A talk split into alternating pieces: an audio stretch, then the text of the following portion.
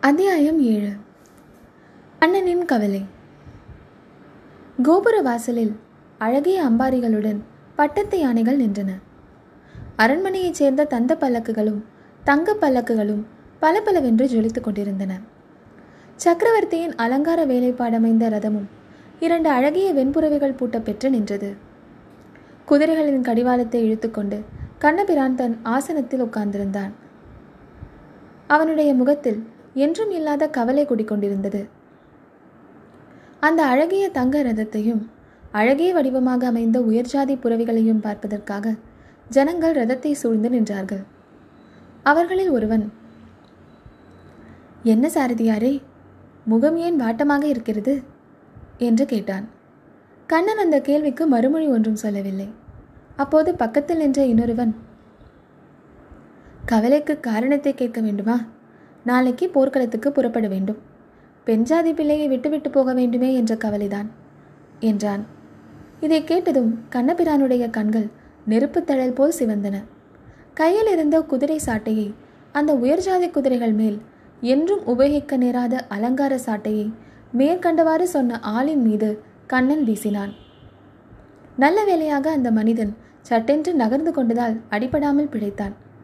சற்று தூரத்தில் நின்றபடியே அந்த விஷமக்காரன் அப்பனே ஏன் இத்தனை கோபம்?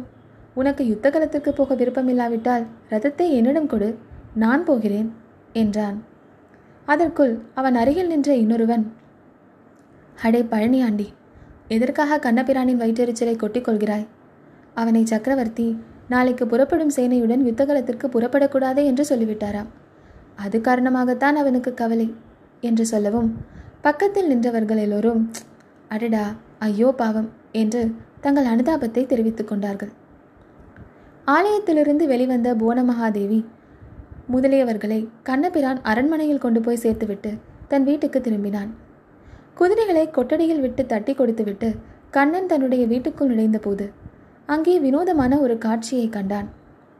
கண்ணனுடைய மகன் பத்து வயது சிறுவன் கையில் ஒரு நீண்ட பட்டாக்கத்தியை வைத்துக்கொண்டு அப்படியும் இப்படியும் சுழற்றி கொண்டிருந்தான். அவ்விதம் அவன் கத்தியை சுழற்றிய போது ஒவ்வொரு சமயம் அவனுடைய முகமானது ஒவ்வொரு தோற்றத்தை காட்டியது. சில சமயம் அந்த பால்வடியும் முகத்தில் கோபம் கொதித்தது. சில சமயம் அந்த முகம் நெருக்கடியில் சிக்கி கஷ்டப்படுவதை காட்டியது.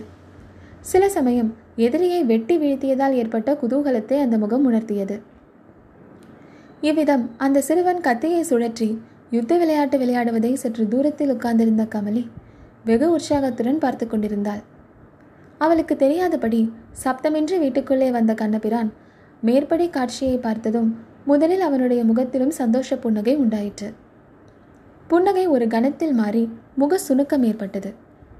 கோபமான குரலில் முருகையா நிறுத்த இந்த விளையாட்டை என்று கண்ணபிரான் அதட்டியதை கேட்டதும் சிறுவன் பிரமித்து போய் நின்றான். கமலியும் வியப்பும் திகைப்புமாக கண்ணனை பார்த்தாள். தலையைச் சுற்றி கத்தியை வீசி எறி. குதிரை ஓட்டும் சாரதியின் மகனுக்கு பட்டா கத்தி என்ன வந்தது கேடு? வேண்டுமென்றால் குதிரை சாட்டையை வைத்துக்கொண்டு விளையாடு. கத்தியை மட்டும் கையால் தொடாதே.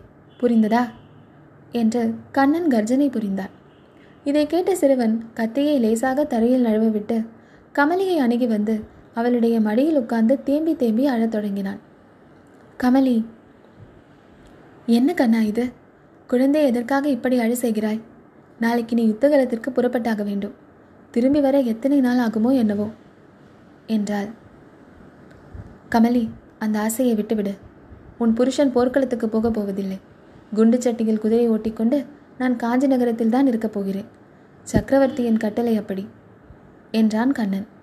கமலியின் முகத்தில் அப்போது சொல்ல முடியாத ஏமாற்றத்தின் அறிகுறி காணப்பட்டது. என்ன கண்ணா இது? சக்கரவர்த்தி எதற்காக உன்னை இப்படி வஞ்சனை செய்தார்?